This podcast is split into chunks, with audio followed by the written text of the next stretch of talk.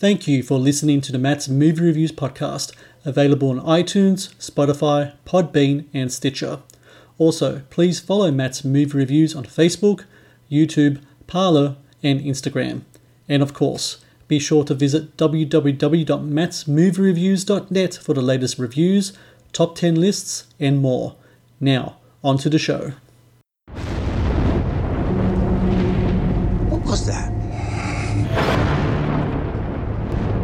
Nazis. I don't care if it's Hitler's personal pleasure cruiser. This is the only ship that we've came across in the last. Keep your voice down. He's right, Captain. The Russians are done. We got to get off this raft. Simple as that, Captain. know what I think is strange? Come on, Cap. Hey, what was just thrown overboard? Oh, enough! All this, this fighting and shouting. No one comes to see. Hmm?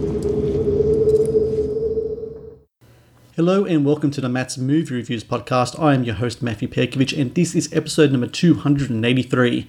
Out now on DVD and video on demand is Blood Vessel, an Australian made horror thriller set in the high seas during World War II that pits a motley crew of shipwreck survivors against an ancient evil on an abandoned Nazi warship.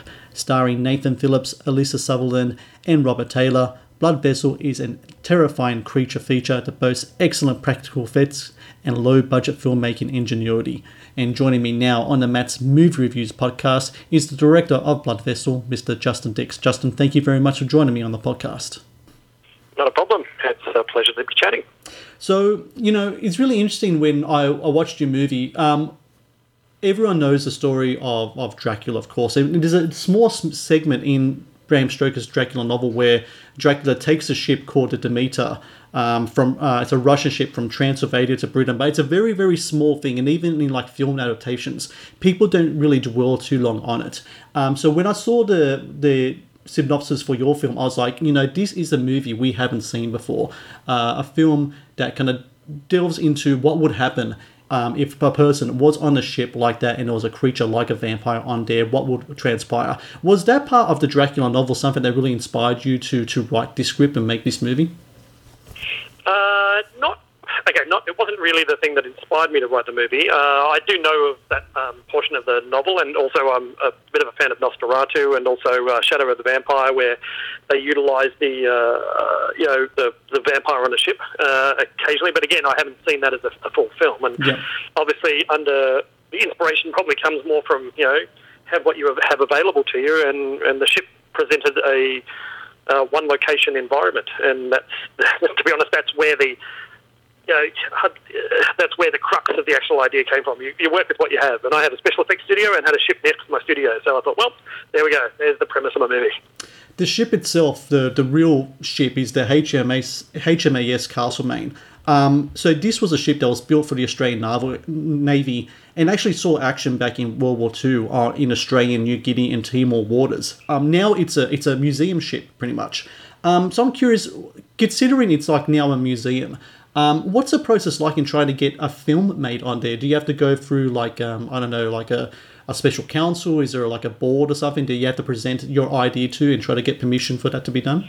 Yeah, absolutely. There are all a bunch of retired uh, Navy guys who actually maintain the ship and open it on the weekends for just for the museum. Uh, you know, it's in pristine condition. They've been restoring it for the last you know three decades, and uh, have a couple of patrons and so forth. And really, but the only money they make is on the weekends as a museum, which doesn't bring in a lot. So I kind of like I'd already gone down there and talked to them a little bit about it. I wanted to make a film, and you know, obviously our location fee was it was it, it was it was small, but it's still you know quite good for the you know it could add a, a few new repairs that they needed. So, and also they felt that it also could um, you know pos- possibly boost some tourism there and stuff like that.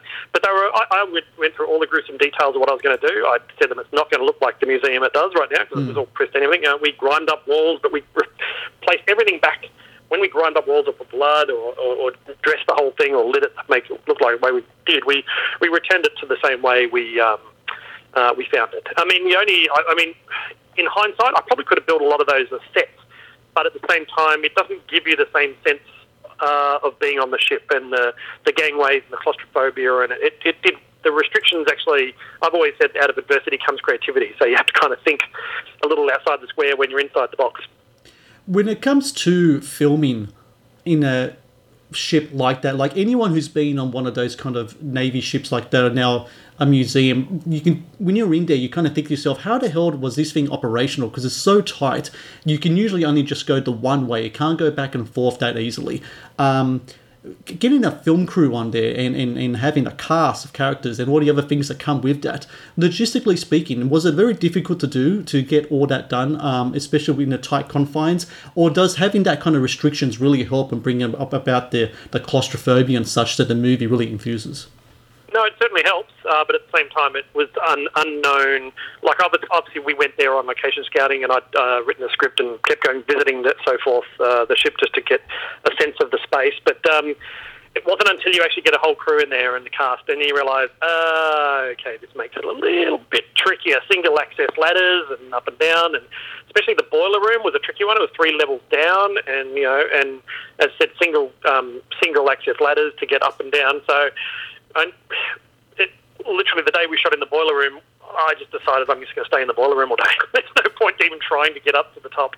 There's just no point because um, you had to wait to turn and it slows things down, and we were lowering cameras back and forth, and so it, it did make the process a lot more difficult. But at the same time, it made it also a lot more authentic. I mean, you know, again, there's no way we could have built that engine room, and you know, all we had to do was change a couple of uh, change a couple of the um, uh, pressure gauges and so forth to German, and, and then pretty much it looked very authentic. You know, obviously with the lighting and a couple of steamers, like closed steamers, to act as um, steam everywhere, pumping out. It, it you know, creates a, a, fantastic atmosphere. I was literally just putting together all the Blu-ray footage, and um, we're doing like an hour-long production diary, which kind of gives you a scene comparison with a location scouting with the actors. Mm-hmm. Uh, and um, yeah, it's chalk and cheese. You look at the, the, the footage of just like before the thing is lit and and uh, before it's dressed and all that sort of stuff. And it's just, I mean, you know, we we gained a million dollars without spending a million dollars just straight away by shooting on the ship. It made a huge difference.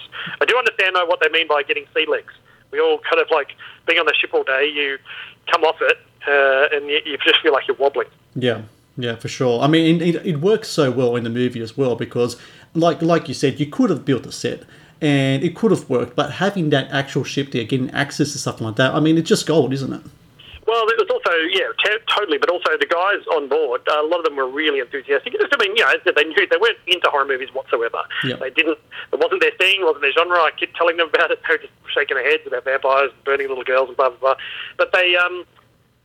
But they were quite enthusiastic and let us do whatever we wanted to the place. Uh, and we also, you know, we had to kind of own the ship for five weeks, but we still opened it on the weekend, so we blocked off our sets so people couldn't go down there. Mm. But at the same time, you know, if we needed something, um, props or some set dressings. They had it all there. I mean, they had it all period. So it was just, you know, they were able to help us enormously with an enormous amount of like dressing that kitchen or you know, all the armaments in the armory room. Armory room. Yeah, it was just all already there. And the um, the other thing, there was actually a tiny bit of trivia, which actually was funny enough. I was filming, and, and then suddenly my dad, who was in Tasmania, he's ex he's ex Navy.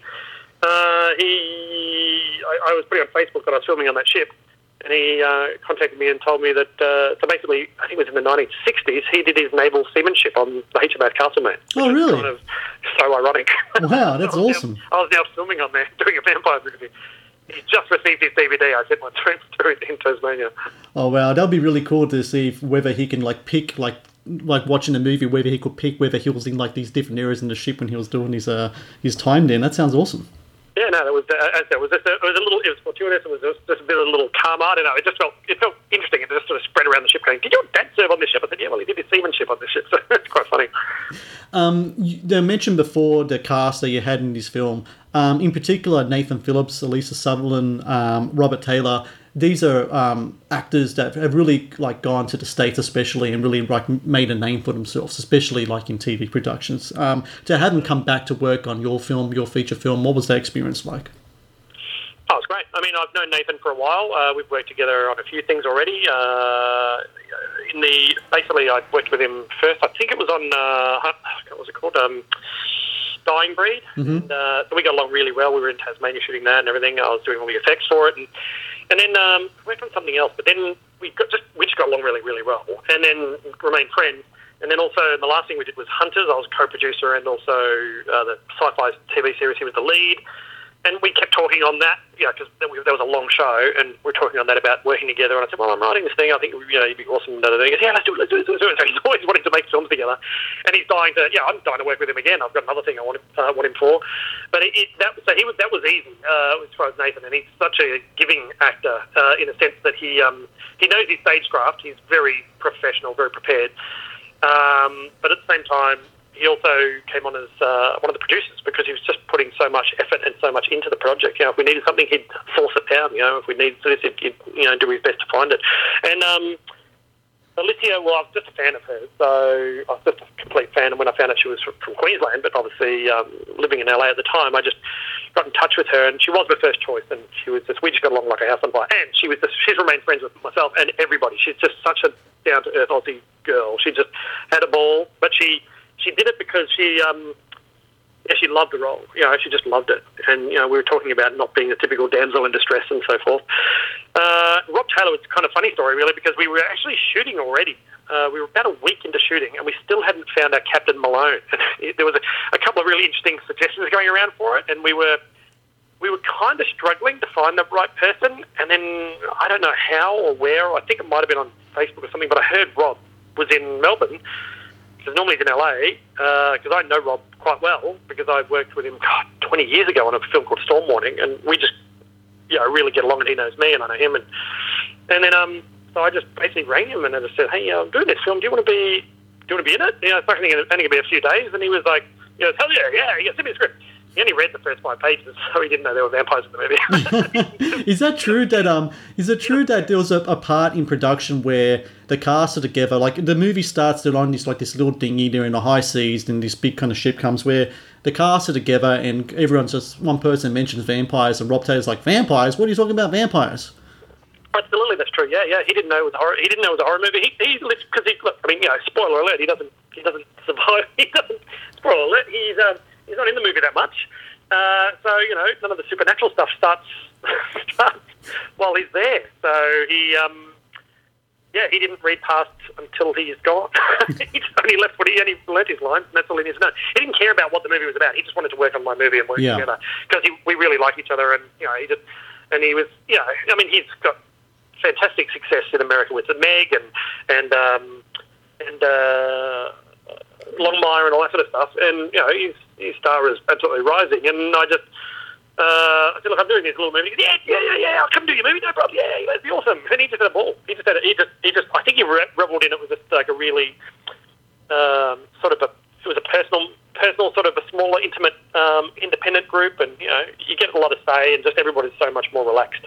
Yeah. You know, and just uh, and again we only needed him for like about four or five days. I am spewing though like the, the very first time I shot with him we are going to do a raft scene and we decided through that whole movie it was meant to be raining through the entire movie. Yeah. it kept changing because of different things. We had this rain machine thing and we so the very first night was freezing and we're out in the ocean, and we started raining on them. So the whole opening of that movie was meant to be them waking up from rain, basically, and collecting rain and trying to drink it. And then the ship comes in. Well, well we, we did film that night. We filmed the whole raining scene. We filmed that whole thing. Uh, and then I, it, was, it was freezing, couldn't hear anybody, torrential rain were pouring on them, and I just had to make the executive decision, which is very hard on an independent film. We're going to scrap this and redo it because I'm not going to have them rain on them going down that side of the ship and be constantly rained on the whole time. I just thought it was going to be a nightmare. And, you know, they were all very good sports going, oh, let's do it, let's do it. No, no, no. And, you know, Rob was like, it's fucking freezing, but fuck it. let's do it.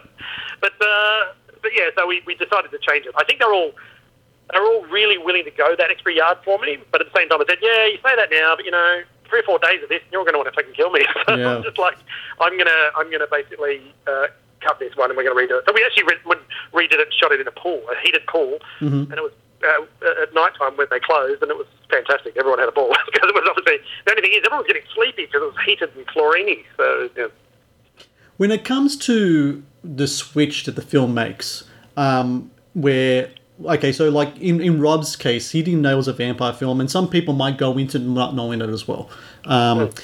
So it, it, happens kind of like, ah, maybe 40, 45 minutes. And when it comes to making that decision, When do you decide as a filmmaker to make that switch? When do you is that done in the script? Is it done in post? When does it feel right to finally say, okay, and now we're going to bring in the patriarch at this scene right now? How do you feel that out?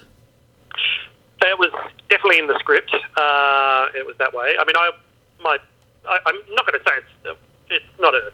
I mean, I'm, I'm inspired by movies of the '80s. Obviously, I'm, um, um, I, you know, the '80s were the best years of the, my movie life.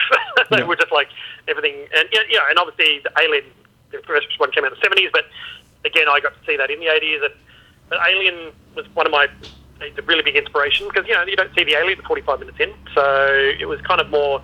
You really get to know those characters. You can you, know, any, you talk you talk about Alien with anybody, and all of those characters are really individual and really recognisable and also quite distinct. And that's what I wanted with Blood Vessel. I wanted you to have care. I wanted you to care before the carnage. So I, you know, you, I interlaced it with supernatural elements throughout. You know, obviously there is um, a bit of this and a bit of that as far as um, uh, you know some spooky veins and, and books and things like that, and sort of like start to uh, create a bit of a mystery box. But um, but as far as the uh, when to go with it, I just it, I don't know. It just sort of felt natural at the point. It, it just sort of felt natural to sort of bring it in. It just, I just didn't want to. There's, there's always the temptation to just sort of like you know, go straight away uh, into some massive supernatural elements to it, but at the same time, you know, then you'll basically people would probably then complain that the characters were paper thin and they didn't know who the hell was who. So I, it was my choice to very deliberately go um, to build up the characters and get to know them first, uh, and then and then bring in the vampire. Yeah. Because um, you know, again, I just like, and it's also the films that I love. You know, the films that I love is uh, Alien and, and things that sort of like give you a bit more of um, insight into the people. And again, if you're going to kill people, you, you want to you want to care first. If you don't care, well, then what's the point? Yeah. Um, I think one of my favorite parts of the movie, um, going back to Nathan Phillips. I mean, for people who don't know, it is Australian actors in the film, but there's it's a it's a mix of nationalities in the characters. Kind of like it's a mix of kind of like different allied people. There's a Russian, there's a Brit, there's a Aussie, there's an Ameri- couple of Americans. Um, Nathan Phillips plays the Australian character. I think my favorite part of the film um, was when he first sees the patriarch, and there's a pause, and then you just hear a oh, get fucked, like that. I mean, yeah. that's like fantastic. That thing is that that line right there um, in the script, improvised, because it's just delivered so well. Oh, totally in the script. No, it's uh, well, basically, again, I, I'm inspired by movies of the '80s and things that I grew up with, and and that was my version of Kurt Russell's "You've Yeah. got to be fucking kidding me," Yeah. uh, you know, from the thing. That's exactly it's exactly that. It's like literally the exact same thing. Me and Nathan talked about it. I said, "That's that." I said, "You." Are, I actually said to him in this in this movie. Um, me and Nathan talked about it a lot. I said.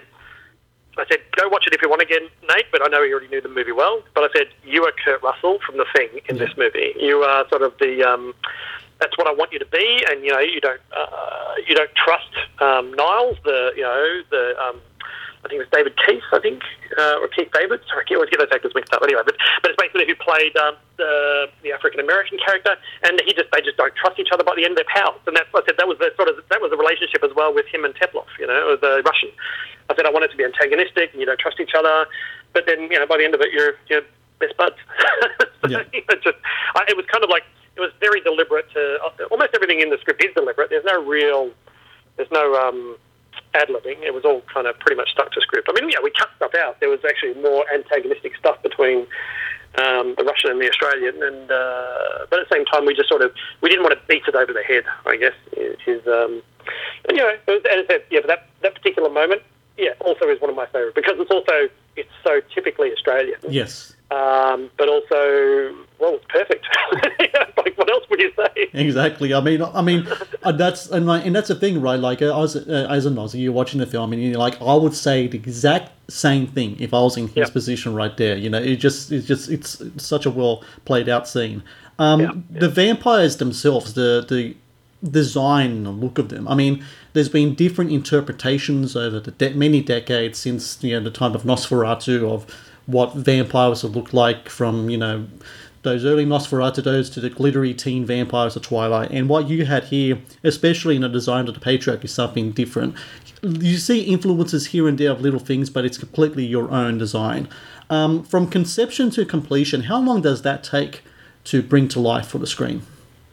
Uh, well, I, I knew very early what I wanted, and it's it's come up pretty damn close to what I wanted. I want to say, sorry, pretty close. It's come up exactly the way I wanted. What I'm saying is that from the initial idea, it, it actually hasn't changed that much. It's, it went through about five different designs, all look the same, just with big ears or this or bigger chin, and you know, we actually changed the sculpt. I had. Um, uh, quite a lot. We have, but we start with a little maquette, like a little statue. So I've still got that statue here. You know, we've made molds of it, so we can give it to investors and so forth. But um, the so essentially, we start with a maquette to kind of get the initial feel and look. I just knew that I wanted exactly what you were saying. I didn't want uh, if I'm going to do a vampire movie, uh, I'm going to do a, a, a non-teenaged angst movie, or, or, or to be honest, just put some sort of like sharp teeth on somebody. You know, I just don't, it's just not my thing. And obviously, I'm we I'm in a privileged position of uh, having done special effects for the last 20 years, and also having a special effects studio. So obviously. I'm, I'm just going through a creature feature, you know, doing. Go, I want to go through all the creatures. I mean, I obviously I grew up again in, with all these sort of movies uh, that I love. So you know, I my first movie, Crawl Space, I put in some whatever alien zombies and mutated gorilla and stuff. Uh, this one, I just, uh, if I'm going to do a vampire movie, I'm going to do a vampire movie, and I'm going to do vampire movies that that I love to see. So. I wasn't trying to please anybody other than myself, as in like um, if anybody else loves them, they love them, which is great. But again, I'm just a big fan of um, particular makeups from different movies. Like um, my favourite is uh, uh, Tim Curry in Legend of the Darkness. A lot of people don't know who that what I'm talking about, but it's a big red demon guy with massive horns. It was just the most beautiful makeup, and and I kind of wanted my version of Darkness, uh, which is you know a very theatrical kind of looking makeup with instead of horns, big ears, and uh, you know he's a bat, and uh, I didn't want to shy away from any of that. But at the same time, I just wanted to feel classic, feel Nosferatu, uh, but my own version of Nosferatu. And you know, I'm a massive fan of, Nos- of things like um, what they did in uh, Bram Stoker's Dracula as well. I mean, uh, it's kind of like again, it's tricky when you're trying to create your own, some of your own little legends, or not legends, your own little um, take on vampire uh, the mythology and things like that. So obviously, yeah, we did this thing with. Um, with these veins and, and, and you know being able to control sort of people's actions and you know uh, talk through them and so forth because I wanted to just create something a little bit different uh, from my own perspective. But um, you know, even the the crew at the end that they find, oh, spoiler alert again, but anyway, they find some find some infected um, uh, vampiric German. So we started calling, and, and I was saying to them, I said, I want them to be a cross between a zombie and a vampire. Let's just call them zombies. so I think that's a new term. We got we got zombies in there. Well, it's really cool that you could add to the very rich kind of history of like vampire uh, lore. Um, I wanted to just switch gears a little bit and just talk about Sure. being a filmmaker um, during the time of COVID. Like right now, like we're we're kind of like in a privileged position in Australia where a lot of parts of the states um, people can work. Pe- some people can go to cities. You're in Melbourne though, which is part of a really like a really uh, like stage four lockdowns and. You own your own like studio down there. You have Wicked of Oz. You guys do prosthetic makeup effects, props, miniatures, etc. for different types of movies. How has this affected what you guys are doing now with Wicked of Oz? I mean, is productions is the work you're doing considered essential enough that you can work? Uh, can are you working in other parts of the country or other parts of the world? Um, what's it like as a filmmaker and a film artist in this time of COVID? Oh, it sucks. but at the same time, it also it sucks. But it's also I'm looking at it uh, rather than uh, being pessimistic about the whole thing. I'm looking at, to be honest, an opportunity and optimistic. Uh, it's um, like normally as a special effects studio, our busy time is March to November. So obviously that completely wiped out this year because um, you know last last uh, March to November we were doing all the effects. Well, not all, but we did a huge amount of creature work for um, Kung Fury, which is the feature film, and we made it all here in Melbourne, and then I took it over to Germany and Bulgaria, and we shot it over there. And that was, um, you know, normally that this is generally a busy time. At the moment, we haven't been doing anything. Uh, but when I say I haven't done anything, we haven't been doing anything for anybody else. And also, I've been working on when I was, you know, before we went to lockdown in what is it, March. Um, I was working towards my next feature film, which was a big sprawling thing to be shot in Melbourne. But COVID basically, I have to admit, presented us with an opportunity to reimagine it. So we did. We've just completely reimagined it. And, um, and if I hadn't been forced into that COVID corner, I wouldn't have found the secret sauce that I was, probably should have been looking for all along. So we've decided instead of shoot, it's, you know, it's, it's going to be my Batman. It's not Batman. It's, it's called Riding Hood. Yeah. But it's um, a massive creature feature again. But it was going to be. I keep saying it's my Batman on a budget budget, but shooting it in Melbourne at night time with cars and blocking off traffic, I mean, it was going to be it was going to be super difficult. The most difficult thing I've ever done. So what I'm doing is now it force us to reimagine. I have a big cyclorama here, so we're going to we're going to do, and we've already shot like a three minute test. We're just going to shoot the entire thing green screen with um, like Sin City and using Unreal Engine, which we've just done a three minute test. It looks great. So we've, it's actually, it's in a way, it's kind of, I would have never gone down that avenue for um, if not for a pandemic. So now, you know, if, even if we went back to normal today, I would still do it this way because it's so much more manageable. It keeps us. Well, you know, my two films have been. Uh, one was shot entirely in studio, and the other was shot pretty much entirely on a ship. So I'm going back to what I know, shooting, shooting straight back into a studio. But we're just going to be doing it with new tech, you know, with Unreal Engine and all that sort of stuff. And and as I said, we've done some tests. It works really well, and it just it actually, in a way, I'm going to get the vision that I actually have always envisioned for Riding Hood. Instead of trying to make Melbourne look like an alternate New York, we we've, we can create that just in the computer. And obviously using, I can also under COVID conditions that make it even better because I can shoot my car separately if I need be, rather than having massive crowd scenes. I just shoot five people at a time and you know, space them out. Fine. It actually makes it the whole thing a whole lot easier. Reduce crew as well. I'm stripping it out of all the um, location fees and the difficulties of shooting at night, and I can shoot it comfortably during the day. It's actually, and, and I'm using the rest of the time that I'm not working on that at the moment just to completely. I'm rewriting scripts and um, creating a TV series, which we're also planning on doing next year. So yeah, there's a lot. There's actually, well, I, I, again, I I haven't complained too much, and I'm definitely not going to complain about it because it's it's actually given me a lot of creative time to work on my own projects, whereas, whereas we might have been doing special effects for other people's projects, which then mine then suffer. Yeah. Well, they do say that. I that it. Well, they do say that necessity is the mother of invention, and I imagine that, like yourself, there'll be a lot of people around the around the world affected by this thing that are, are looking in, uh, internally and working on their own stuff and, and, and perfecting their craft. And having said that, though, do you have a feeling that a lot of people are out there just chopping at the bit, ready to get back to work and ready to create? Oh, 100%. They are, totally. Every, everybody I know are. Everybody. They're all, anyone in the film industry or creative industry are. They really are. I mean, I, uh, you know, and the thing is, but I think we have to be realistic. We're not going to, when we come out the other side of this, even next year, and it, it, let's just say we all go down to stage one, whatever. I mean, the until there's a proper vaccine and all that sort of stuff, it's, there's going to be new restrictions in place for quite a while, and it's probably going to reinvent the industry.